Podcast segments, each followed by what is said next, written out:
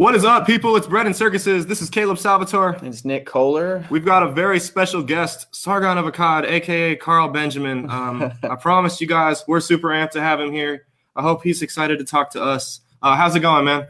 Really good, man. And yeah, I'm uh, definitely excited to be here and just hang out and have a chat, I guess. Yeah, awesome. that's exactly what we're here to do. I've been looking forward to this all week. So hell yeah. so it's uh, so you I have, just, you have, oh, go ahead. No, I was going to say where where we can start off. Uh, you've been kind of in the news over there in England and a little bit here in America for the same reason. Let's uh, run it over for UKIP, huh? yeah, you know, so you, you do something three years ago and suddenly it's mainstream news. well, the, the tweet wasn't even that bad. That's no. what I don't like.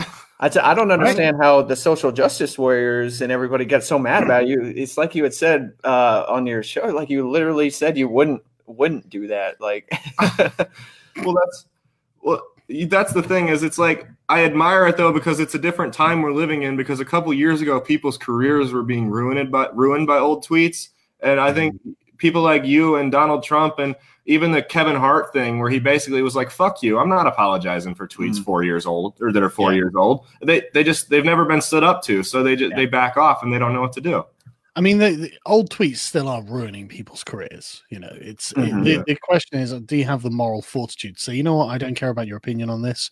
You know, I either I stand by what I say or I don't care what your opinion is. So mm. you know, get bent. it's my opinion. it's it's. I think uh, you're. I, well, I hope to start seeing that people find out that the best way to just get through the the people trying to sludge your your what you run on everything by these old tweets and everything is is to do exactly what what you were doing. Just tell them like uh-huh. like shrug your shoulders and just be like, dude, like who cares? Because that's how I think the most people are like when it comes to that kind of stuff. I think it's worth remembering that um sorry, um all all of politics is people putting on a front and pretending that they are a certain kind of person when as soon as they're away from the cameras uh, they they are just a completely different person entirely. Like all of the journalists that were in that press conference, I spoke to a bunch of them afterwards. Only one of them was actually wound up about this. The rest of them just didn't care. They right. just didn't care, and yet they kept asking about the same damn thing. So, look, I know you don't care. You you spoke to me afterwards. You were really nice. You know, they were all really nice to me, and it was just like, wow. You'd think that I was some public enemy number one to the journalists, but actually, they don't, it's just not their problem. What they're doing is for clicks. They're Did just, you think outrage merchants? Yeah, do you think that's a problem with the medium as it is? Because I mean, like websites, these these uh, news, you know, shows and stuff on mainstream media, like magazines, tabloids, all that stuff. It's it's different than kind of what we make here, where we're face to face. People know us by person, and for them, yeah. they don't have a face to the article unless you actually like Google their name. Like you're just yeah. kind of reading. You, so it, it, for them. Yeah, I mean, one one thing in America that is very different over here is that your judges are named people name your judges. Your judges have public personas, effectively. Uh, over here, we try to we, we we like to think we have a particularly objective institution in the law, and so we don't tend to name the judges and make them the public face of what's happened. And so you've got to dig into it a bit to find out who the hell this judge was. Like the judge in Count Dankula's case, I just went through some of his previous convictions. Uh, you like the previous cases.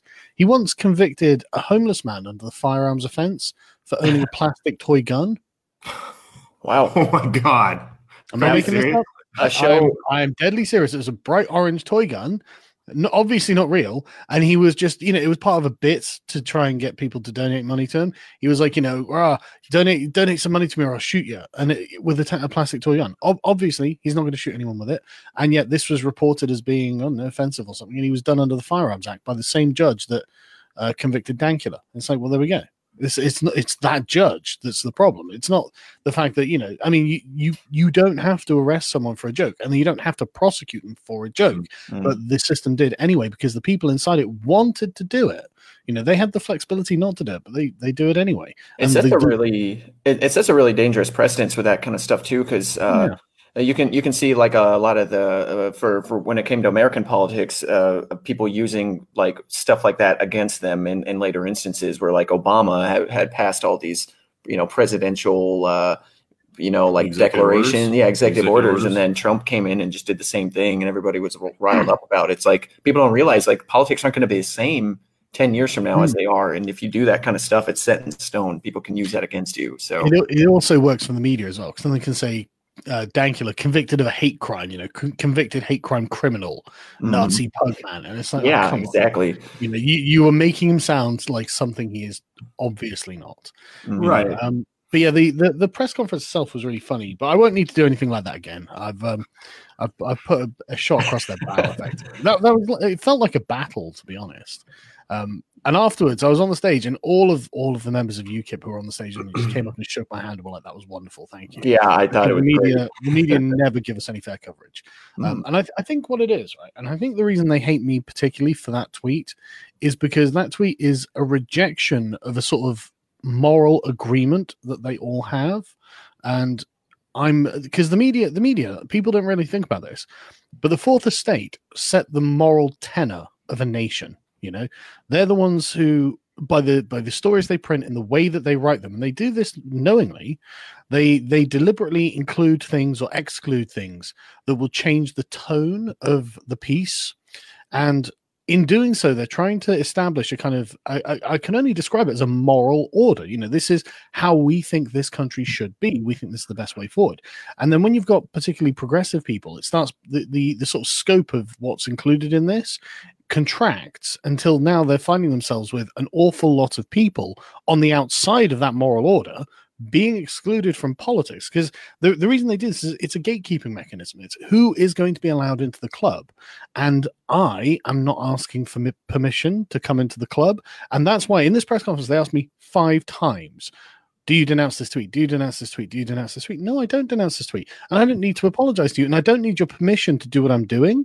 And they can't stand it because effectively what I'm representing is a paradigm shift, a completely different way of doing things. And they don't have any control over it. And so they're freaking out. They're absolutely freaking out. And you Yeah, could see it in, in the triggered journalist's face. I was just like, you know, tell me what I stand for. And I had him angrily berating me, saying, you know, you you stand for free markets, liberalism, free speech, you know, open dialogue. And I'm just like, yes, yes, Yeah, I do. You know, Absolutely. he's angrily saying this to me. It's like, so it's just like, you know, so what are you so angry about? And it's because I simply won't give him the sort of permission that he's asking for to browbeat me through a moral lens. I don't agree with him that, that words are harm. That's fundamentally it. I don't agree that words are harm. You know, I'm I'm one of those people who measure measures time by deeds. You know, I I think that actions are what really count. You can say anything you want.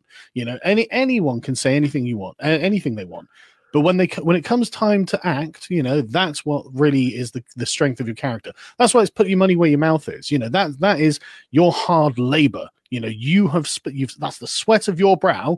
Now show me what you do with it. You know, oh, I've got oh, I'm going to do this, I'm going to do that, but nothing happens. Then you, you're worth nothing. You know, you if your word is not backed up by action, then you're worth nothing. And that's that's that's the difference in the sort of moral order that I'm coming from compared to the one that they're trying to enforce. Because these people, and I'm sorry to go on about this, but this is something I've had in my chest for a while, I've never really put forward articulate like in this way. But these people live in a world of words. That's all they do. Every day, all they do is talk to one another. Then some tap tap tap tap tap. They'll type it up, then they'll print it or post it or publish it, whatever it is. They, they or they'll speak to a camera in front of the parliament or something. They don't do anything. They don't rip a salute. They don't dig a trench. They don't, you know, take out, uh, you know, empty rubbish. They don't put fences. They don't. They don't do physical things. They pay other mm. people to do physical things for them. And so it's like when you get people who end up living in this entirely enti- entire a world just full of words. Everything about their entire economy is just words.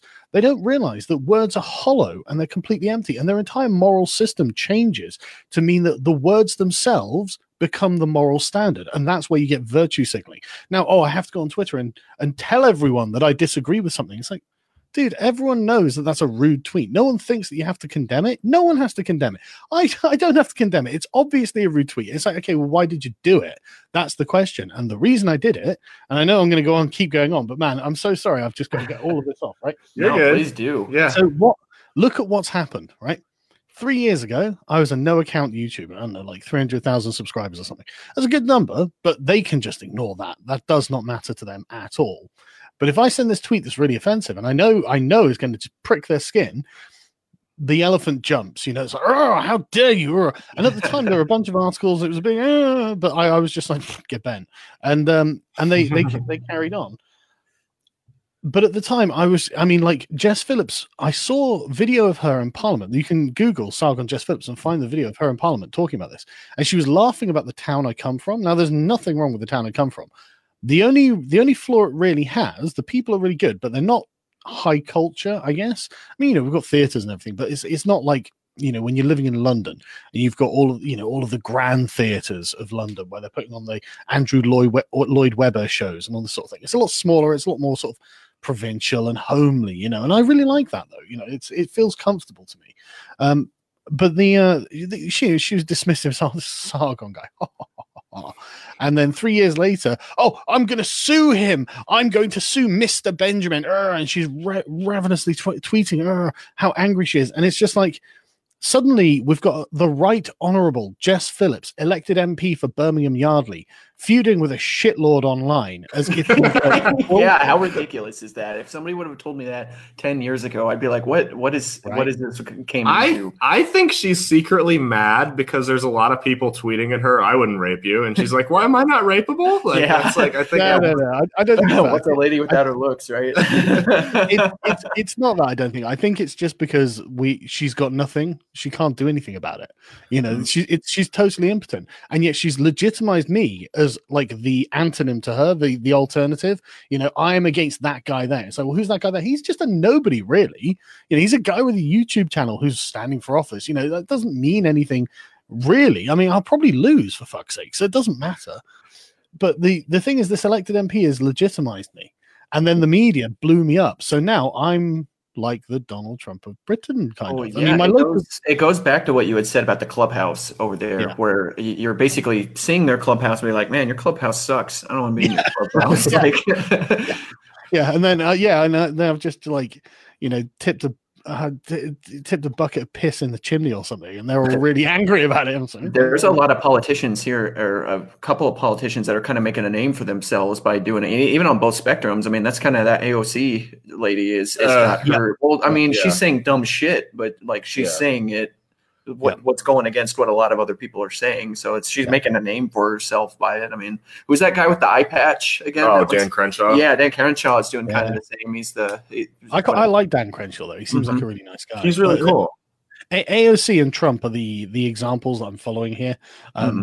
because I'm I'm just going to make the media do the work for me. Because like I mean, if you look at what I said in the thing, it's like I'm going to treat men the same I treat women. You know, Right. that's an unimpeachable moral good. You can't argue with that. It's No. wrong to do the opposite. If you are an elected mem- member of state, or if you're a, a part of an institution or something like that, you should be gender blind in these in these things because it really should be that men should be treated as the equal of women and, and the same vice versa. I think that's the most moral order we can create. But if Jess Phillips is a feminist, she doesn't agree with that. She thinks women Yeah. need special treatment. You know, she's an open feminist. She's she's been a feminist activist for years. That's All what those feminists- activists. That's what those activists don't realize is like the same. It, it goes both ways. Like men get treated bad ways. It, Yeah. Like yeah, the good. You got to take the good along with the bad. Like Right. being Yeah. called out Yeah, on yeah. the internet for being like how you are is something you wouldn't think twice about doing to a man. But, Well, we get we get Yeah. fucked over in a lot of cases. I mean, I, I think I can speak for every guy where you're you're in a comfortable relationship, neither you're really happy. You clean break, everybody's cool with it, and then six months down the line, she's telling everybody what a controlling monster you are, and Mhm. nobody will fucking. It's like, what the fuck are you talking about? with with that sort of stuff, that that's like interpersonal, and so it's like you know, it's it's just interpersonal. So you, you can't. It's he said, she said. You know. exactly. But then it- it- last week we had an example in the UK where there was a woman. I, I can't remember her name offhand, but um, th- she was she was convicted of a crime and she was let let off with a suspended sentence, which means she doesn't have to go to jail. And the judge, and I'm not kidding, said, uh, "If you were a man, I would have sent you to jail." And it's like, okay, this is. I mean, we have a real problem with our judges in this country. Mm. Uh, I should probably look into his history too. But the thing is, that plays exactly into the feminist narrative. They want women to get easy treatment, and Mhm. women are getting easy treatment. In fact, this study has been done. One was reported on uh, last year, where women literally get half the sentence for the same crime as a man. It's like, look, this is not acceptable. This, Look I mean, there's, there's a push to get rid of women's prisons altogether in this country. There's Look like, at all you the know, reported sentences for for uh, for pedophilia cases where women do something like uh, where, you know they get off for it. For it. They will straight up not get jail char- jail time for the same They- stuff. and they don't even report it in the press as if it's a Mhm. rape. No. Like you know, uh, you know, thirty year old teacher has sex with or has a has affair with twelve year old boy. right. That's It's fine. always oh lucky kid. I wish I was. Well, uh, yeah. they'll- they'll- exactly, exactly. Thirty year old man has sex with twelve year old girl, rapist. You know, Yep. thirty year old man rapes on that- twelve. It's it's always framed as if no matter how old the the male is in the circumstance, he is the predator. He is, and so the thirty year old teacher is the victim of this twelve year old boy. It's like no, get fucked. You know, Yeah, they have. exactly. I, I, I I absolutely hate these double standards, and uh, and that that was the thing. In, at this press conference, I get to say no. I'm being a dick to Jess Phillips in the same way that I would be a dick to a man about this subject, and I'm not going to apologize for that. And now that is that's that's in all the papers because they've got to write what I wrote. You know, they've got to print what I said, and uh, and so yeah, so this is this is effectively how I'm going to get the word out. I, don't- think I need to do something like that press conference again because the the di- you know, that, you just might get a one- reputation as being the guy that Yeah. does that, but it's, Yeah. especially when I think I'm I'm a fairly decent conversationalist, you know, and I don't, I don't oh, get very angry. But um, but that was that was a, a fairly unique circumstance because the journos were surrounded, absolutely surrounded by UKIP supporters and members, and uh, they didn't realize that once I started blowing them out, everyone was going to start cheering, and they you could see it in their faces. They were like, "Oh God, what is happening here?" And when they when they were standing up, I, I looked at um I can't remember what was the name of the website. Uh, a business review website, just a neutral business or any business. I just went on there and looked up BBC, 88% one star. Up, you know, I, I, ITV, says, you know, uh, 59% one star. Channel 4, 72% one star. And so when the journalist said, I'm so and so from the BBC, I'd be like, right, 88% one star, go ahead. And you could see that, that, whoa, what are you doing? It's like, I'm saying that your opinion is fucking worthless. Your question is worthless and your reporting is worthless, at least according to the public. You know, I mean, you might have a really high opinion of it, but the majority of people do not, you know. Were, were there uh, any people in the UKIP thing at all that were were kind of flambasting you at all for not apologizing for any of that kind of stuff from Yeah, there, are, the- there have been a few, but um, Gerard handled them quite well by saying, "Well, Yeah. you know, they, let them. They're they're free to complain, you know." And I, I I'm sorry to any UKIP members who didn't see any of this coming. To be honest with you, I didn't really see it coming. But remember that they are the ones dredging up this tweet and putting it out there. I'm not putting this tweet out there. You know. I mm-hmm. don't even have that account anymore. And this has already been in the news and been and gone. You know, as far as I'm concerned, this was something water under the bridge three years ago. And it's the media putting this everywhere. And the thing is, you can tell they're not offended by it, and they don't really care about it. They think it's they think it's just going to be a political attack because they literally are saying the exact words over and over and over again. So, well, hang on a second. If this is actually so offensive to women, then are you sure you shouldn't have some sort of euphemism for it, like the N word? You know, how about we say that tweet rather than you spelling out the entire text of the tweet every single time? Because surely there are women who are going to be offended by this somewhere out there, right? So just say that tweet because you know we all know what we're talking about, and then we can carry on. But no, they they they brazenly say every single word and, and defiantly as if I'm supposed to be shamed by them. But the thing is, I don't just I just don't recognize them as moral authorities. I think they're terrible people. I think they're scum. They go around doing as much harm as they can to anyone outside of the club as possible. I mean, look at what's happened to Tommy. You know, all, all so many articles, so much media pressure on Facebook and Instagram and all these other sites to take to take him off Twitter. All this, and same with Alex Jones, obviously. You know, and it's this huge amount of pressure to ruin these people's careers, ruin their lives because they say things that the journos don't like. And it's like, okay, well, you know. I have no respect for that. That I see that as malevolent. You know, that is You- vindictive. Do you do you think it's kind of uh, how I kind of look at it? Is it's like it, it goes back to what you had said in the press conference, where you say, "Yes, you guys are a dying breed of journalism. You guys are Yeah. on the decline." I'm wondering, is is this like why they do this? The last like death throes of, Mm. of the Mm. media, like they just do this because they're clawing at every last little bit that they can get to get any kind of coverage or get their word out there about. Oh, it's a hail mary. It's Yeah. a hail mary. Mhm. Last second. Yeah. Yeah, exactly. Like I, I, I see it uh, a lot of times, and and it seems like like regards of like uh, in companies too, like companies that might be on the decline or something like like look at like oh, Gillette making that ad. Like I, Oh, yeah. I, I wholeheartedly believe that was just because they're on the decline. Uh, there's other companies coming out in their business, and they're like, "Hey, man, we got to we got to do something." So let's let's try to pander to left wing people because that might be where the money's at. Maybe I don't know. I, I don't know about Gillette, but the media definitely is. I mean, Yeah. there's there's no question of it. and It's very well documented. Look The at look at like look at like a declining video game series. Like look at like Mortal Kombat. Have, have you seen what the new Mortal Kombat game is going to be coming out with? man, I have had no time to keep up with video games. Yeah, so- all I wanted to do is play video games. That's what I Yeah. wanted. They The wanted new- to fight, so they're going to get one. You know, the new Mortal Kombat game is uh the, you know kind of people are kind of are You making get to fun beat of up them. Donald Trump. No, they're they're basically they're like kind of taking all the like raunchiness of it out of it, where Oh. they're like having like all the you know all the female fighters all the folded clothes. And it's like, oh no, they can't be sexy, and then they're like, but it's still at the end of the day, it's like, dude, it's a game where you rip people's heads off and like their spines out. Like, are you really that morally high ground because you're not showing any kind of skin? But then all the male fighters. They're all, you know, like, oh, big beefy dudes. It's like, yeah, oh, buff and naked. Yeah. yeah, I, I love the idea of family-friendly bloody death matches. Yeah. Well, I mean, you know, I mean, we've got some Like, standards yeah. and we're ripping the spines out. But yeah, they, they, they are definitely they're definitely on the decline, and I agree with you. I think that, I mean, they wouldn't come at me so hard if I wasn't some kind of threat. Mhm. You know, they just wouldn't waste their time on it. Why would they bother? You know, honestly, you should you should feel honored that they're coming after you because they yeah if they see you as a threat. You're gonna, and again, it, it, it lends me legitimacy. If they're going to sit there and treat me like I am dangerous to their worldview and their world order, then I'm assuming that I am. And I, yeah, I think I can even you know see why, to be honest. But Mhm. um, but yeah, so I'm just going to keep doing what I'm doing, and I, I think that I think that my moral framework is far more sound than theirs Mm. because I think their moral framework basically permits anything in service of preserving itself, whereas I'm very procedural in my morality. So it's like I I don't have an ideal end state, right? I don't know what justice actually looks like until we get there, and we and how we get there is how we determine what is just. So you know, this is why we have you know accountable courts and things like that. Not in this country, oh.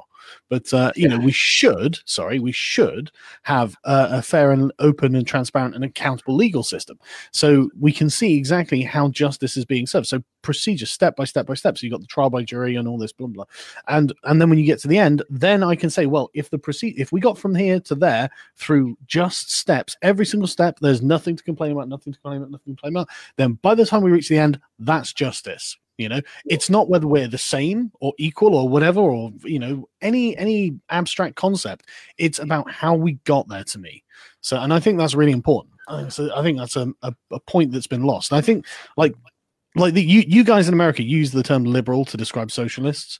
Um, it's really frustrating because in Britain we don't. You know, we call socialists socialists. yeah, That confuses a lot of people. Like when you say you're a liberal, people think, "Oh, you're having a lefty cuck on your stomach." No, Yeah, That's exactly. You think you're- yeah, you think you're an SJW? No, no, no, no. You know, um, you, you guys, I, I really wish the Republicans would take back the word liberal because you, the Republicans, are the real liberals in your country, like the, the sort of Jeffersonian constitutionalists. That is the American Constitution is the the the apex product of liberalism as a political philosophy. Mhm, You know, yeah. this is this is the shining diamond of liberalism. Our and founding fathers were like like liberals. Like that's what they Yeah. were. Yeah, they, they, they were liberals with a capital L. You know what I mean? The, Mhm. these were muscular liberals. You know, these these Yeah. people were not going to take any kind of socialist or feudal or any kind of any kind of shit. They were like, look, we're going to set out the the correct liberal order as we see it. And for some reason, the Democrats, who are a bunch of socialists and hate your your liberal order, your constitution. I mean, I've I've heard Democrats say that the uh, well, the electoral college is bad because it disadvantages them. The constitution is bad because it disadvantages them. And it's always the same. If you have to change the rules of the game to win, then you're not playing fairly. You know, when you start playing whatever game it is, like it, like with the EU referendum, right? Whenever you cast a vote, there is an implicit assumption in the act of casting that vote, and that is that everyone will abide by the result. Mhm. If we don't, why are we bothering? You know, if you aren't going to agree that yes, whatever, and however the chips may fall, we are all going to agree wholeheartedly that that is the correct result. And if we can't, then there's no point us voting at all. And so when I've got the, our parliament is currently, you know, considering, well, should we have a second referendum on Brexit? Well, that'll negate the first, won't it? Then- yeah. You don't even need to. The people already said they don't want to be a part of the EU. They, Exactly. they've already stated it. Like, and now, and what it seems to me that that Parliament is doing over there is they're trying their darndest to just make it la- like as long as they possibly can. Like they know that it's that they're not going to be able to do it. They're just trying to make it last in the EU. It's not that it can't be done. It's not that it can't be done, right? And let, let, let me explain. I mean, li- literally, it's it's the it's the simplest thing in the world to see, right? So each each um the UK has something like 600 constituencies, and they you know broken up into relatively population even blocks. You know, so a big city will have like four or five, and you know, or a small town might just be one itself. So it's relatively relatively um even, and to make it relatively fair and each uh, each constituency has a representative member of parliament. And the party that you see we don't vote for presidents in this country. So Mm, the party that gets the most uh, uh, you have to get over a certain percentage to get a majority. I can't remember what what it is like I don't know, 55% or something. Um i can't remember what was offhand. But um what, what, whichever party can actually form a majority government then gets to take control of the country and then administer it as it should, which is a perfectly fair way of doing things. Um, but the problem is that the Brexit referendum has revealed that the parliamentarians, the elected MPs, do not actually represent their constituencies, at least in this regard. Mhm. Because in, in England and Wales, uh, no, in fact, in the whole of the country, in fact, um, two thirds of the constituencies voted to leave, whereas three quarters of the MPs themselves voted to remain. Now, that puts us in a real crisis because you would think, okay, if I'm a representative of a certain area, then and that area voted and these are very very decisive votes in some cases. Like some some areas were like 70% leave you know massive landslides for leave. If if i was if i was in those constituencies and i was in that position i'd be like okay i've got two choices. I can either change my mind or at least accept that i lost that referendum and argue from a democratic perspective saying well look i wanted to remain blah blah blah but because my constituency wants to leave and i am their representative I'm going to listen, even if it's against my better judgment. You know, I still have that re- moral responsibility, or I will resign because I can't do this job. Instead, the parliament has decided, well, you know? Fuck it. We're going to undermine Brexit. We're going to do everything we can to stop this from happening because we don't like it. And it's like, well, I'm sorry, you don't have that option. You know that that puts you in a really murky realm where you're it's putting the parliament against the people it's supposed to be representing, and man, there is a lot of anger about this. You know, I, yeah, I wonder. Don't they? Don't they realize like there there's elections that happen? Like they can't. They, they- Yeah. That's something that they might vote Well, get voted out Yeah. for. Like if they if they want to stay so bad, could they vote to secede from the UK and stay in the EU? what the what London Yeah. because it's basically because if you look um every in fact uh, let me just grab the link. I've actually got it in a browser here right? Um here we go. Where is it? Oh okay i can't uh, here we go. Right so i've got an article on the telegraph here right? The title is every region of england and wales happy to leave the eu without a deal except london. Because Oh, London's Yeah, right. the Cal- London's the California of UK. it happens to be the capital. and Yeah. it's just like fuck I mean, literally everywhere in England and Wales. Scotland obviously wants to remain, but that's Scotland. Um, but everywhere in England and Wales, so the, the overwhelming majority of the country, because England and Wales is where most of the population is. Like we've got 65 million people here, and 8 million of them are in Scotland. The rest are in England and Wales and Northern Ireland. And so it's like, look, that's the overwhelming majority of people saying, look, just leave. Don't worry about getting a deal. Just get out, and then we'll figure things out afterwards. But the London Parliament, the London bubble, are kind of like, oh god, no, there'll be a, there'll be damage to the economy, and we'll be held responsible. It's like, no, you won't. The people will know that they are the ones who are responsible because that's what they voted for, and that's what they've been demanding for the last three years. Just get out, just get out, just get out. They'll be like, okay, well, the politicians got us out, and now I'm like, you know, uh, you know, five grand down every year. Okay, all right, we'll They don't it. Realize for. Yeah, it's like an only initial initial damage to the economy because uh, you look at like the EU uh how i mean uh, like I, I know about like you've got like you know countries like in italy or greece that just are like our south where they just sap Shit show. yeah they just sap Well, money anytime from there's a- everybody any anytime there's a drastic change to any government or any country, there's going to be an initial economic effect that's not good. I mean, that's Yeah. just how it works because people freak out. They pull their money out of the markets. The markets dipped right after Donald Trump got elected because people are like, And this is Boom. right back up. Yeah, because they're like, this is unpredictable. And then after they got more comfortable, they went back up. So I mean, any time that that that's just standard, there's going to be an immediate negative effect. yeah i think now the british pound sterling is worth more than the euro is now isn't it Oh, it always has been, but it has. It is. It's like one one three to the dollar and one one five Mhm. to the euro, which is better than it's been in a while. Mhm. So it's it's quite strong. But the thing is, like a lot of people forget that it's actually not necessarily entirely good to just have a strong pound against the other currencies because Yeah. it discourages foreign investment, it discourages tourism, it discourages exports. You know, and so it's it's it's one of those things where it's like it's actually it's actually beneficial to the regular person because it makes a lot of stuff and but i mean it has its roundabouts you know other things start increasing in price and stuff like that. It's it's not just one way or the other. So they're they're not necessarily good metrics you know? But um investment's still up. It's still really good in fact. We're one of the fastest growing economies in europe uh, major economies in europe. The, there are a lot of economies in eastern europe that are very poor and so they get like 6% growth a year. But what does 6% growth mean on you know a, a tiny initial a tiny overall amount anyway? Whereas you know the uk economy looks like this their economy looks like this and like ah we got 6% it's yeah okay we only got like 1.6 but for an economy that size that's a really good i mean yeah, germany's economy is currently stagnating you know it's it's about to dip into recession apparently yeah. I I've, I've read German economics but I've, I've read that has a lot to do with European real estate markets right now are really Really? really inflated and they're they're uh, kind of about and then I think with France I mean the thing going on with France with the uh, with the yellow vest things is really Yeah. is really uh, starting to hurt their economy from what what, what is uh, I know it's across the pond or across the channel over there but like what uh, it's it's really hard in America to find news coverage on the yellow vest stuff going on right now is Yeah. it is it easier to find it over there in in Europe or in England or Nope, ab- absolutely none. No, uh, never gets mentioned. Never gets mentioned. It's only when someone gets an eye shot out or something, you'll get one BBC article, you know, because they feel obliged to, you know. But every, every weekend, it's been like, I don't know, 23 weekends in a row now that every weekend Yeah. people from the countryside go into Paris and start rioting or protesting, turning over cars, breaking the things. And it's turning the government openly tyrannical. Macron's banning them from the Champs Elysees, which is the, the main area in Paris where protests normally happen. They're just, he's just banning them from there. And then, you know, the cops are becoming unbelievably brutal. Like people have lost fingers, like a, you know, guy's hand got blown off. Uh, The, the leader of the LFS got his eye shot out, you know, and it's just like, Christ, this is, I mean, we've had, we've had, we're having a lot of protests over here, but nothing, nothing like that. You Well, know, I read-. I read an article that said they just a couple weeks ago they authorized them to use live ammunition on the vest protesters.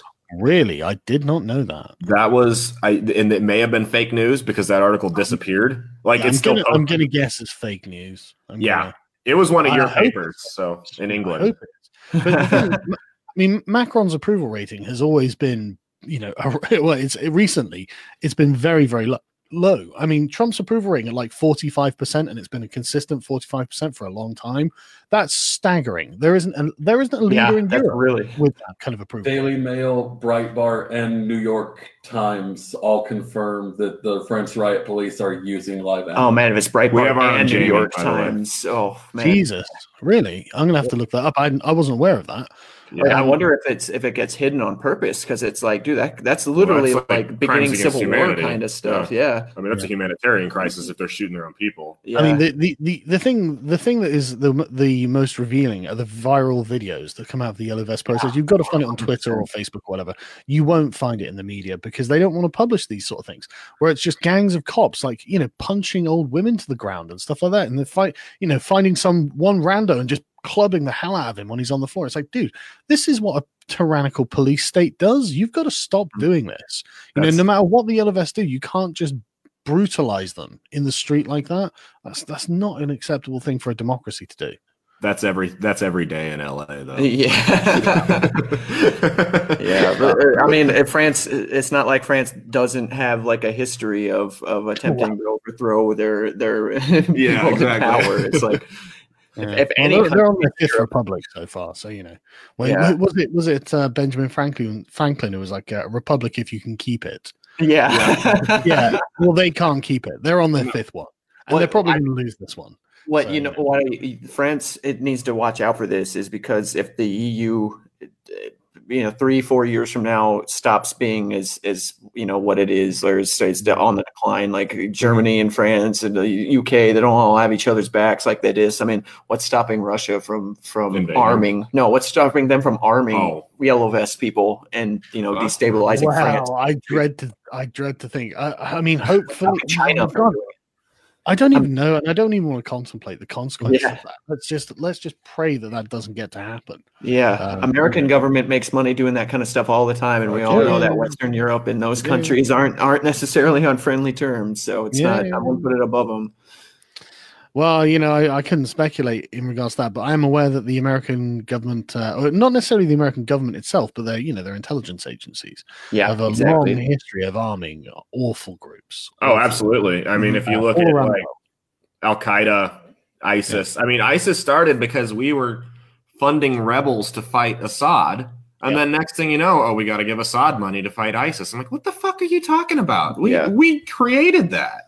So you know what happened, right? Is is that the the the barrier between these groups was just incredibly porous yeah, because they were all in the same region, they all follow the same religion, and they all speak the same language. yeah, So one person can just jump from one group to another. So if we're like, you know, we're we're, we're like, oh, we've got the moderate rebels, and it's like I don't think there were any moderate rebels, but let's assume not at really. some point there were, and you give them, you know, twenty thousand guns or something, and then parts of this group just start disintegrating and, and just disappearing off with, you know, a section, you know, te- a few thousand guns, and go and join ISIS or go and join Al Qaeda or, or whatever, you know, what you know, Al Nusra or whatever the the the name of the, the whatever particular temporary warlordish faction you've you've got of the day. So y- you know, the Americans might have been giving uh, legitimately okay faction guns, but the people in there, there's a high turnover rate. They just keep coming and going. So it's like, okay, well, what are you going to do? You've got no control over any of this. It's insane. And they undoubtedly made it worse. Even if it wasn't malicious, even if it's just incompetence, they definitely made it worse through this kind of action. Yeah, So it's, it's, you know, and it's not something the American people would ever be permissive of. I Fuck can't even- no. no, I can't no, imagine. Yeah, exactly. I've been to America a bunch of times. I've spoken to lots of Americans, and I mean, like you know, Democrats and Republicans. And you know, they they the Democrats I find have got quite silly worldviews at this point. Like the only I, I quite like Andrew Yang and I quite like Tulsi Gabbard. I find them to be like the last two tolerable Democrats. You know, Same. because they're Yeah, then they're not like lunatics who hate the country, whereas the the Cortez faction that's come in like a the, so- the socialists. The Yeah. socialists, yeah, they- they've come in. Yeah, exactly. They've come in like an absolute steamroller. Bernie's like been the tip of the spear on this, but Bernie himself doesn't hate America. You know, he doesn't think your country is a bad idea. But the rest of them, oh god, they hate your country. You I know, was we've I was we've got this to one exactly of the same problem here.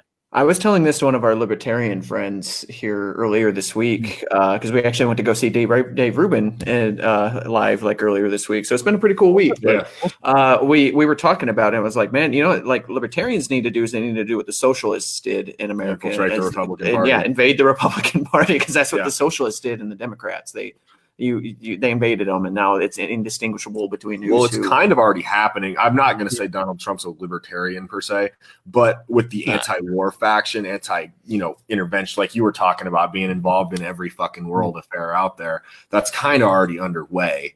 Yeah. Um, and if you look back to the Ron Paul days, but yeah, Yeah. Ron Paul can still win, man. Yeah, Ron, Ron Paul. 2020, man. I don't, I don't know if Ron Paul is with it enough to win anymore. No, it's, it's just it's the meme, isn't it? Bernie can still win. Well, okay, yeah. Ron Paul can still win then. You know, I'm, I'm totally down for Ron Paul winning. I think things would get better, Fuck at least marginally. One But, one um, thing I, I really want us to talk about is, is uh, you're one of the guys directly involved with it here, Carl. You you got to explain Gamergate because there's not a whole lot of people out there that really know like the actual precedents that that set like five six years ago. So Yeah, yeah. Okay, so um, vi- video gaming um is generally quite a libertarian hobby. Um, it's it. There's I think that fundamentally, and and I I I really have to bring this back to the sort of political science aspect of like liberalism, right? The the key one of the key things that liberalism gave to uh, English speaking countries. Uh, but other countries as well. But this is it, it originated in English-speaking countries, in England specifically. English common And- law, like uh, Tim it- Pool always. yeah, E- exactly and it, and it and it was obviously spread throughout the anglosphere through the natural cultural uh, well frankly cultural colonization of the english um, is the idea that there should be a separation between society and the state the the state should not have access to every single facet of your life. It should not control everything you do. And that's that's why liberalism is the diametric opposite of fascism. The fascisms are the fascists are openly totalitarian They Mhm. want to control everything about you. Everything, no, nothing outside the state, nothing against the state, everything within the state. How, or some formulation like that is what Mussolini used. Yeah, they, And they it- think that they think that they can. The one time they're going to try it is that they're going to get the ones that are going to make all the right decisions, and just Yeah, it's it's never never. Same, so. same with the socialists. I mean, Yeah. Fascists are effectively honest socialists because the socialists say, well, what we want, I mean, Marx's plan was right uh, revolutionary overthrow, install the dictatorship of the proletariat, and then eventually, over time, for reasons unknown, those people will end up giving up their power and the state will wither away and become unnecessary. Mhm. Total opposite of what happened, right? So the fascists were effectively like, look, socialism is dead doctrine. All the fascist leaders were all socialists for like, I mean, Mussolini was a socialist for like 10 years before he became a fascist. He edited socialist newspapers, he was a socialist activist, he was advocating violence, and they, all the socialists, he had a split with them because of the violence issue, but of every other thing, he was just like completely orthodox in his socialist beliefs. And so the fascists effectively, and he says this in the doctrine of fascism, he just says socialism is a dead doctrine. Liberalism is evil. We need to have fascism, which is totalitarian control of all of society. There can be no distinction between society and the state. And it's just, and everyone else in the world, you know, apart from, I mean, even the socialists, but that was because there was a heret- heretical religion, effectively.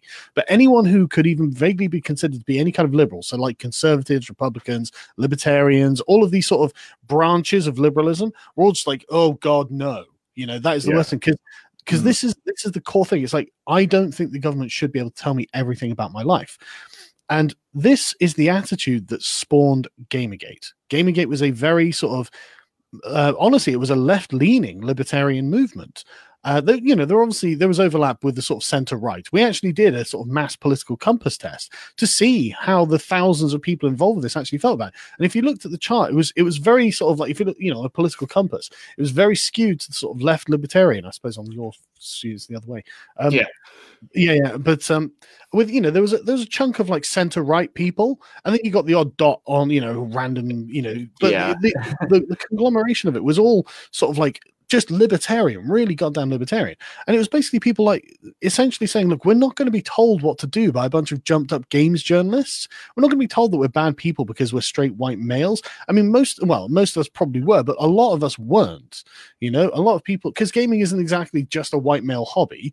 You know, it's a brown male hobby. It's a it's a white woman hobby. It's a brown Yeah. male hobby. You know, it's it, there are loads. You know, everyone likes playing video games for Christ's sake. Oh hell And- yeah! It's not even just like Western male, too. I mean, if you've played. Certain games, you'll know you'll hear all sorts of Russian and Spanish and Brazilians all Yeah. over the place. And I, I used to I used to play um there, there was an online version of uh, Fallout 2 that was made by uh, some guy in Russia I think it was and he used to host the server and I used to go on it man the Polish death squads were the worst thing in the world right you, you know you're wandering around the wastelands you've got you know you've got like leather armor you've got a handgun and you're there scrapping and shooting raiders and stuff and then you'd be in like an instance a, a server uh, and a, a battle and then suddenly like five Polish people in power armor with miniguns would just pop in and you'd be like you, you want a turn timer you'd be like oh fuck's sake It was it, it was kind of like that in uh, that old DayZ game that was like an Arma Oh, 2 yeah. mod. There was all these Brazilians that would run in there and like these like gangs and they just run around like, oh, look, give me your guns, and like in poor English, and you're like, fuck, man, all these Brazilians are taking over the place. Like, yeah, but that's the thing isn't it? It's international Mm-hmm. and it gets us on the internet. Everyone gets to experience it you know um, Mhm. but the point is like these these people were being moral authoritarians they were telling everyone who could and couldn't speak who got to be in a space who got to sit down and shut up because of their race and gender and their sexuality and people had just had enough and the thing is it wouldn't be so bad if it was just that if in every other respect they were doing a good job and being honest about things, then fine. These people are fucking assholes, but at least they're not corrupt. But I mean, and it, it sounds silly to complain about corruption in gaming journalism because it is silly, Mhm. and that it had always been there. You know, normally it was companies giving like journalists computers, you know, and, and, and slush like that. You know, so it's like here you go, here's a computer, play our game on it, and then give us a good review so we get a lot of sales. But I mean, that's not the end of the world, you know, because if you're if you're a video gamer, you're like, right, okay, yeah, I know the companies are paying them to review the game. You know, you can see when you go to the website, you see the adverts for the game all around the review of the game, so you know that they're getting money. But at least the people in it were, and, and again, it comes down to the sort of same aspect. At least they liked video games. You know, at least they were saying, "Hey, look, I know you like video games. I like video games too. these people make video games, and we've got a we've got an economy that makes this happen. So we can all, uh, you know, so we can at least talk about the thing that we want to talk about. Instead, it it was a bunch of SJW activists who who had spent their time working their way into the media and they ended up taking it over and then suddenly it's like there are too many straight white men in our video games. It's like they were they I were like these, care. these journalists that would would like criticize that uh like a character like Samus in in Mm. Nintendo, right? Isn't that a like, woman? From yeah, from Metroid was like, oh, it's she's too fucking she's too skinny or something like that. Yeah. We need to have fat Oh, I, I want to break it down to you. I'm pretty sure that she's like fighting aliens in that game. A Yeah. fat chick's probably not going to last too long. yeah. and that man, that's really that's really sizist You, you would yeah you would hear you would hear these these articles and these articles would get sh- like shared and they'd get around about like toxic male masculinity on Call of Duty or something like that or you know just stuff like this. So like the World War, like World War II. Oh, I remember that. They wanted like women fighting in World War II. Like, yeah. didn't Yeah. happen. That's revisionist. Well, Well, it, it did happen, but not as like as much as you would you'd think. Like there, yeah, there were like partisans and stuff that were women. There was like Russian snipers that were women, but not. It's not like you had like f- entire like Units. squad, yeah, units made of women out there on front lines. Yeah, the, the allies didn't send divisions of women to normandy yeah, they did not do that. you know, They had like nurses. They yeah, because and and that's the thing too is like I mean that stuff really happened, but they make up stuff. That They do because happened. there is cool shit like the Tuskegee Airmen that were all black. Like that was a real thing, and you don't Mhm. fucking Yeah. talk about that. You'd rather make shit up. Or that or that one uh, Russian sniper that was a woman that had Right. like uh, 80 confirmed kills or something like that Yeah. over in the eastern There- front. Yeah. There were actually loads of Russian snipers who were women because I mean, being a sniper, obviously you're not in the thick of combat, and so it it doesn't you know it's not so much of a physical demand. Mm-hmm. And a lot of these women, you know, they it was either do this or get killed and raped, you know. So Mhm. you would rather at least go and do something. So, uh, but that that's out of desperation, you know, because the Russians lost millions of men, yeah. millions of them to the You can invasion. you can go into these Eastern European towns. So there's like YouTubers that do it. They'll go into these Eastern European towns and they find the you know the Soviet war memorials from World War II, and you'll see like dude like entire families just being Yeah. wiped out from being drafted to fight Jesus the Germans. Christ. Yeah, Oh yeah, oh yeah, and the the the um Dan, Dan Carlin um did uh, Ghosts of the Ostfront, uh, a really long podcast, but Mhm. eminently worth your time, right?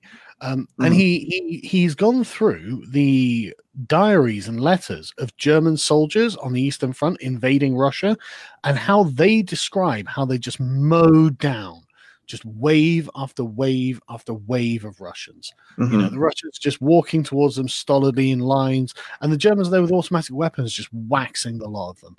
And you know, you they'd open fire, and then like one or two would still be standing, and it's like Jesus, this is such a horrific waste of human life. You know, and it, Yep. it's you know, so yeah, it's, and so they're like, oh well, we need female representation. It's like, dude, we want no representation when it comes to war, right? No one should have to go through this.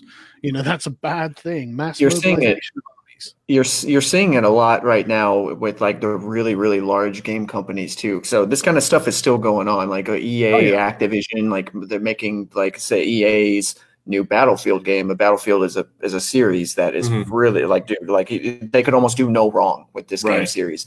But the game is like almost dead like how it is not a major player at all there's hardly anybody that plays it and their stock like almost went dropped like almost like 40% in value because they were injecting these social justice warrior things into this video game like yeah, it was Yeah, so, it, it kills sales, you know, but it's it's all ideological. Um, But the, the point is, GamerGate was a reaction to this, and yes because because these people, and again, I, it all comes down to: are you ju- are you morally right because of your actions, or are you morally right because of your beliefs? And these people think that they're morally right because they're because of their beliefs, because this is the socialist worldview, Mhm. and therefore their actions don't really matter if it's in service of the greater good. And so these people, they weren't, you know, uh, Pol Pot or something, but they they were very corrupt. They were, you know, they they give their friends, and you know, and you're meant to be journalists, so they'd be giving all their friends all these perks and all, you know, they'd they'd give their friends favorable reviews to help their sales and stuff like this.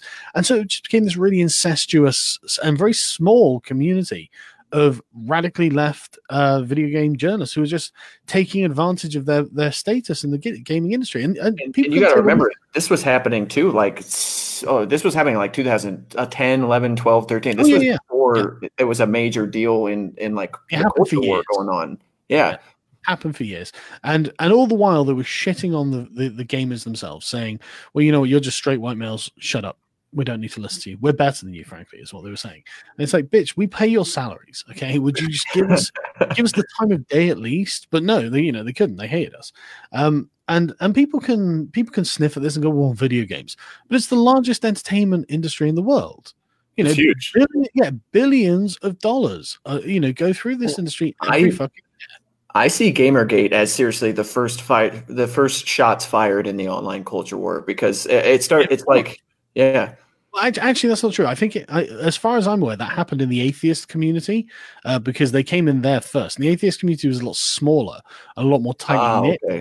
Um, and you, you saw like people like Thunderfoot who um, would just turn around and say, you know what, feminism is bullshit. I don't agree with this moral system at all. He didn't quite say it like this, obviously, but like, you know, I don't agree with this moral system at all. This this is this is just anti-good. You know, I mean, I don't want to describe it as evil, but I can't think of a better way of fra- finishing that phrase. Um, Yeah. and I don't like using the word evil, but it does seem kind of evil, doesn't it? Um, but um, but yeah, so the, this is what gave Gamergate the kind of moral impetus to carry on as long as it did. Because it went on for like two years, um, and you know it had its highs and lows, obviously. But at the end of it, the FBI investigated GamerGate and found that it didn't really do anything wrong. It found like two people who had done something wrong, and so obviously they were like, well, there we go. These two guys had you know like sent threats to someone or something. So it's like okay, so the, the, the sort of like I think probably at its height was probably fifty thousand people, uh, and that's a lot of people in open revolt against an industry. Um, It, it, it kind of came into a spearhead. I think what was the name of the one journalist, and you you will see, you'll recognize her in like meme wars and stuff because it's the lady that has the the pink hair and it says triggered under it. That Oh, picture. is that Trigglypuff? Y- y- I uh, no, Zoe Quinn. She was actually a video game developer. And She was then I think the other one was like Anita Sarkeesian, right? Yeah. Was the other girl? Anita Sarkeesian had nothing to do with Gamergate. People always, people never realize this, but she literally had nothing to do with Gamergate. She Okay. dragged herself into it Mhm. because prior, Anita was one of the people who ended up setting the tone of the environment uh, by with her, you know, tropes versus women series by basically saying men are awful. You know, men are beasts. Oh, you know, men in video games are even worse. You know, hmm. these video games are oppressing women or whatever stupid contention she had. And yeah, I think I think it, it should be said that yeah, people are fucking assholes online, but people Yeah. are dickheads to online and video games to literally everybody. Everybody. I- Yeah, you're I a mean- girl online, they're gonna call you. They're gonna make fun of you for being a girl. You're a guy on there, they're gonna call you like a fucking faggot. Well, or that's what you know. It's like whether you're black, white, male, or female to a 12 year old kid on Call of Duty, we're all gay. Yeah, So- exactly. it's, it's always Yeah. been like that too. Yeah, forever. it, it doesn't matter what race you are; they've all fucked your mom. Okay. yeah. exactly. Absolutely. so it's like man it's, it's like it's it's video game like playing competitive video games online it's like i compare it kind of like going into like fucking backwoods like afghanistan it's like if you know what you're going into you're probably going to get attacked by a bunch of people for no reason it's like Right. you just got to know what you're getting yourself into when you go in there it's Right. like Yeah, and but the, and the, and this was the thing. So so basically, she dragged herself in just because she had had people tell her to fuck off on the internet, Mhm. and she didn't like that. And so when Gamergate started, it wasn't anything to do with her, but she started jumping into the arguments and the conversations by you know addressing people, and so, so she's got part and parcel of it, you know. So. But um, ultimately, Gamergate was actually a failure, but it was, I think, a very and the SJWs will tell you this themselves. They're like Gamergate was like a training ground for Trump, and it kind of was Mhm. because yeah Gamergate tailed off a few months, probably about six months before Trump announced he was running for office, Mhm. and a bunch of us because we we understood the sort of the because we'd spent a lot of time reading all this stuff, reading their papers, reading their philosophy, and and listening to them say, you know, explain yourselves, you know, and they'd be like, well, we hate you because of X, you know, blah blah blah, and so we're like, okay. th- This is, and then you know, and you wouldn't just see it in gaming. Obviously, it's fucking everywhere, right? And so you'd be like, right, okay, this is not a problem that's just going to go away on its own. If anything, it's just going to get worse. So Mhm. there were, I mean, literally tens of thousands of people who are now woke to the problem and are activists just full time in a lot of instances, like myself, against socialism. You know, what we, we didn't really understand it to be a form of socialism at the time, but it is. You know, it's absolutely a form of just totalitarian top down control. And so, I mean, you know, we were all ready and primed, and then Trump came along, and whoa, let's get on. You Yeah, know, you got all you got, got all these people that were on the on the side of going against the the journalist industry and the Yeah. video games, and they're like, oh well, now politics are the main talk. So Yeah. now we're going to go against left wing journalism and politics. And Yeah. I mean, Yeah. we all saw the profound effect that had on the world industry, on world now. So their own fault, right? It's their own fault because they they live and die by the mantra that everything is political. The personal is political, and if the mm. personal is political and the political is political, then that means literally everything is political. And again, it it erases the distinction between the private and the public. You know, in your private life, you should have the freedom to not be a political actor. You know, if you want to sit there and play video games, you can say this is not a political statement. I'm just doing this for my own self indulgence. I have earned the right you know i've gone to work i've paid my mortgage i've paid my debts i've you know all my bills are paid i've, I've spent my time with my family now i get to sit down and enjoy my leisure time as i choose. This is not a political statement. This is a statement of relaxation and indulgence for myself that i have earned. But these people have said no everything is political. The personal is political the political is political. There is no escaping our political agenda. So you must always be in conflict with us. And so these and so when when the trump campaign started it was fought also along social lines. It wasn't just sort of political lines because society, these people are politicizing society itself. The part, the, part of like life that shouldn't be pol- political, at least using the state. I mean, they're always like you know internal sort of you know women are always having like you know women's internal politics. You know, one woman gives another woman side eye, and then they're bitching on Twitter or whatever. You know, that that that's kind of that is a political thing, but it's not you know to do with the state but yeah so when donald trump came along there were all these people who understood exactly what the threat was we understood you know and i wasn't even on the trump train to start with because i just didn't think any of these people had the fortitude to stand up to this kind of shaming but man trump he really he, he really won me over on, yeah, that that election was, was get just it. really worth noting about that when it came to like the the culture war stuff. Because Well, Donald Trump was a lot like um, when Jesse Ventura ran for governor of Minnesota. They would Oh, throw in, in which was a, a smaller scale, but it was the same strategy because they would throw insults at him, and he'd just be like, "Fuck, yeah, I did it. Okay, what now? yeah, yeah, I said it. Sure." I'm not And- apologizing for anything. That's the way it works. That's the only way to beat these people because they, their entire weaponry is they, they're they're weaponizing weakness. Incidentally, yeah, um, exactly. That's a and that, really yeah, yeah, no, no, they absolutely are weaponizing their own victimhood. Apparently, uh, the, the, the apparent victimhood. But the, the the the only reason it works is because of your own moral permissiveness. If you say, "Oh well, yeah, I wouldn't want to do X," and then they go, "Right, gotcha." Now you're on the hook. Now they're just going to reel you in exactly as they want. You know, the the trick is not to take the bait, and you have to just say, "No, I'm not going to apologize. I don't recognize you as a moral authority. I'm Mhm. I I've decided I'm okay with that, and therefore you're shaming of me for that. I'm just not gonna. There's going to be no interface with this, and so and that's that's why they hate me so much. That's why I trigger them with like one tweet because what I'm saying, are, no, no, it, literally the entire no, no, seriously, I cannot honestly believe how fucking triggered they got over this three-year-old tweet because it was the entire London political class. Like I was watching MPs come out and condemn me for this tweet. I was watching media figures. I'm they watching get, they get their good boy points with with culture. They they go out and be like, oh yeah, you're doing this. Well, that's a lot. They they they label a name as poison, and I'm I'm just as guilty as falling for it as anybody. I mean, a couple months ago, I was like, I was telling people, I'm like, you know, everyone gets to talk. Alex Jones, anti-vaxxers, you know, and even you know guys like Milo Sargon, and they're like, well, what's wrong with Sargon? And I'm like. Honestly, I don't really know. He never really said anything that pissed me off. Yeah. And it was like the more I looked into it, I'm like, yeah, it was kind of fucking stupid for me to say that. Like he he didn't there, you know, people take stuff out of context and then they just hear a name and that's been made poison by the media and it's just Mm. fucking retarded.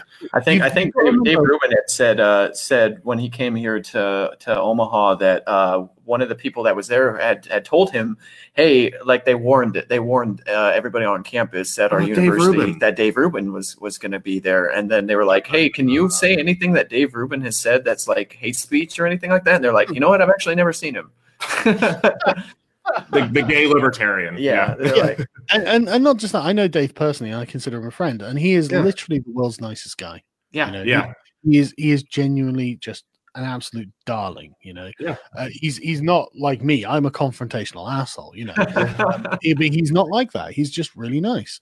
And so it, it yeah, but th- that's the whole thing, isn't it? It's like the what they're doing is deliberately, effectively leading people around by the nose, going, "Hey, look, you don't like this, do you? Come on, come on, come on, boy!" And you know, like in st- stupid mugs, jump at it, go, "Oh, oh, oh," as if it matters. And it's just like, dude, when someone comes up to you and says, "By the way, this person you've never heard of is a bad person," you are being manipulated. You know, Yep. they are manipulating you for their own gain. You don't need to know that someone you don't know is a bad person. There are loads of people you don't know who are bad people. Why this guy?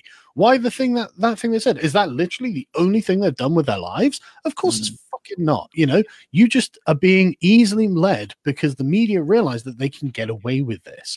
You know, it's like outrage, it's polarization, and they can get away with it, and it benefits them. You know, it's all clicks for them. They don't care. And and plot writing right? Uh there's Mm-hmm. there's like three kinds of ways that you can kind of explain a character and it's, it's pertinent to this because like the the strongest way is like a character's actions the second one is a character's words and then the third way is what characters say about that character. Okay. and the third one that one in regards to this is always considered the weakest way Yeah, of of that makes explaining a character in story writing so.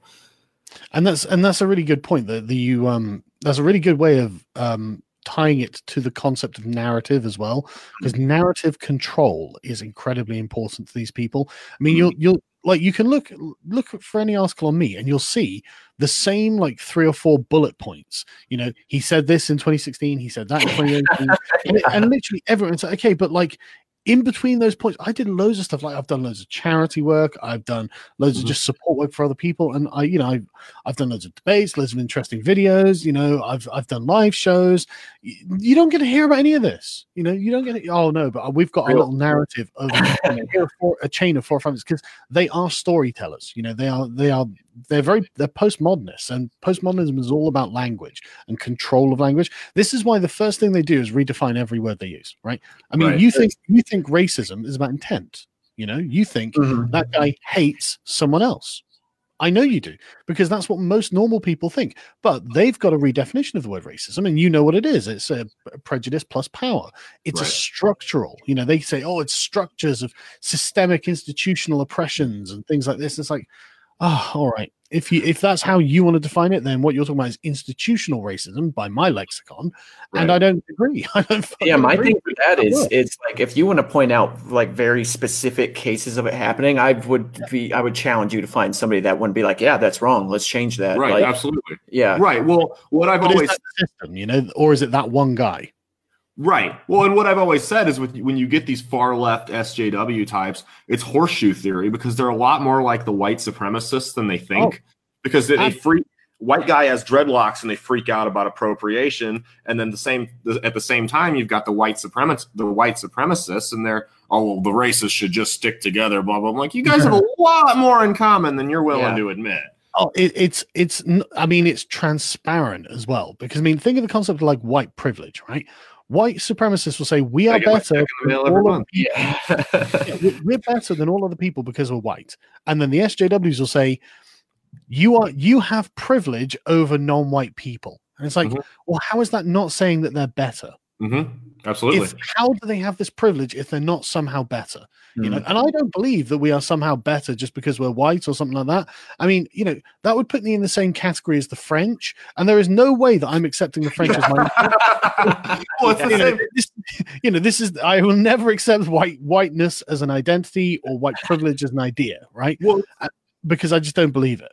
Right. It's the same thing with the feminists where they say if a guy's drunk and a girl's drunk and they hook up, that guy raped her. I'm like, 'cause she couldn't consent. I'm like, so Yeah. you're saying that the guy's brain works better than the girl's? Yeah, that's exactly. Eh, yeah Men are more morally culpable than women. Yep. And whiteness whiteness is way like the, there's no ju- just white too i mean No. look at all the people Look at sitting the in this Look how much more tan I am than him. he's like this guy is like Italian and Polish. Like Yeah. Zach over here is Celtic. Mm. Like from Yeah. my family, all came from Germany from escaping the Nazis. Like Yeah, you got English, but like all different cultures. Yeah. and, and it's just not just white. Like if you want to try to tell me that uh, you being an Englishman is the exact same thing as fucking Ivan Greek. from over in Yeah. over in uh, Russia, I'd be like, what the fuck? They're barely even the same race, Greece. man. Yeah. Yeah. Just look at the world leaders. Look at Vladimir Putin. He's got tiny, sort of like Asian eyes, you know, and he- but he's got very pale skin. And, and you know, I don't care that he's got these features, but you can see that he has these features. And then if you go and look at like Salvini in Italy, he's this kind of you know rotund, darkish, uh, no, dark haired, dark, darker skinned, you know, so Italian man. And it's like Mm. these are not, you know, how many how many Spaniards or Greeks have to breed, and how long do they have to breed for between, but until they produce a Norwegian, you know? Yeah, Like- exactly. That's why. That's why I'll never. I'll never use that politically correct term African American because I know No. tons. I always just say black because it's like, dude, there's tons of black people that aren't Right. from fucking Africa. Tons of Hispanic people Yeah. that aren't from Mexico. Yeah, Right. like Yeah. yeah, yeah like uh, my, one of my best friends when I was in the military was a black dude from Jamaica. Like Right. I was the least African guy ever, man. Like, and I met actual like African people too, and Yeah. you know they're they'll they'll tell you they're like, oh yeah, people in uh, in America that are like have African descent, like I don't even consider us the same Yeah. the same people at all. They're completely different. Yeah, it's like Well, I'm. Yeah, go ahead. Well, well, one of one of the interesting things about this is um, Af- Africa isn't just the black race. You know, the Yeah. American American American blacks seem to think it's the black race, but it's really not. You know, you it's tribal. You know, But look the- at North. Look at North Africa. Those people, like the, uh, like the uh, Moroccans and stuff. Moroccans look like they're people, like they're Middle Eastern, like because because they just people from Oh. those areas kind of combining. So dude. I've got I've got a friend from Algeria, and he is whiter than I am. yeah, Like, he is probably- I mean, you know, uh, not good or bad. Obviously, it's just the it's a fact. Yeah, There's exactly. nothing, there's nothing wrong with it. It's just a thing. Like you have to It- know, Exactly. it. It's not a moral judgment. You know. Yeah, But, um, the, the interesting thing is like um you know an african will probably say something like well what tribe are you from because you know they've got like family roots you know in the tribes and the tribes have like different shades of skin it's not just they're all black and they certainly don't have any kind of like black solidarity you know, Yeah. apart from when they're Ethiopians and Kenyans hate each other. Like they are always fighting and killing each other all the time. course it is, in exactly the same way the english and the french spent 100 years at war you know And French and Germans and, and Exactly, Germans yeah. and Germans. Exactly. race is not really a very uniting factor. Culture and ethnicity is, and ethnicity Yeah. is like essentially a description of cultural groups. You know, it's you know, and it doesn't even it- you know you can get mixed race groups that are ethnically the same. You know, so it's just like it's so much more complicated than the radical left will will make it out to be. But in the context of the United States, I think what they're effectively doing is replacing class with race. You know, Mhm. They're- saying that the middle class anyway. Are the white people, you know, Mhm. and the lower class are the black people.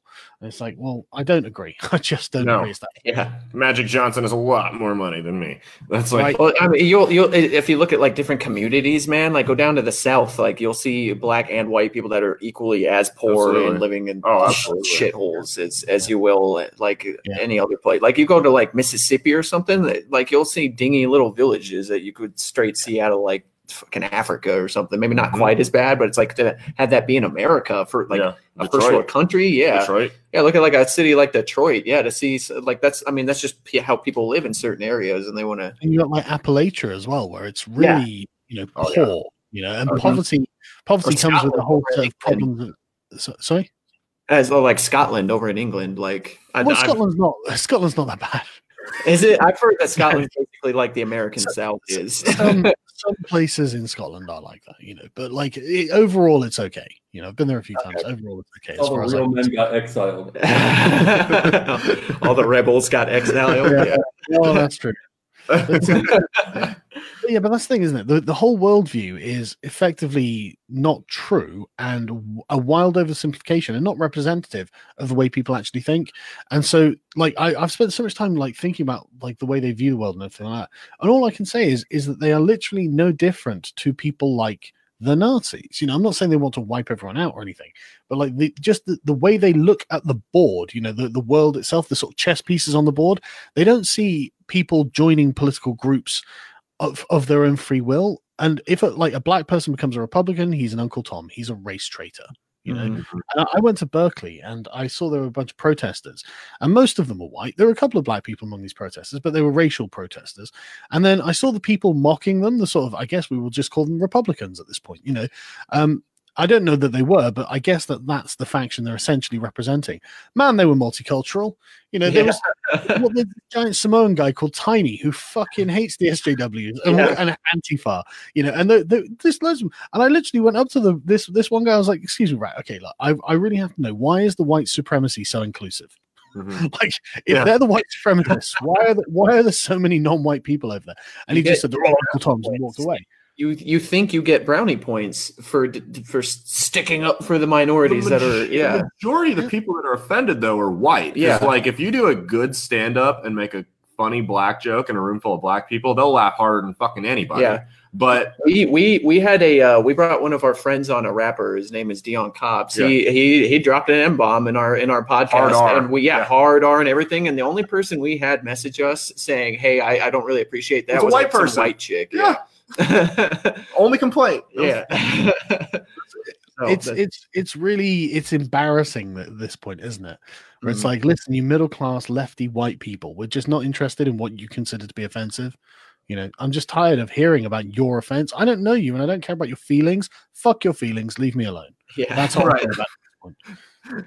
hey, I was I was wondering. Uh, I heard uh, on a on YouTube that Tim Pool had dropped that you're actually going to be in America this summer, right? You're going to be in uh, Philadelphia.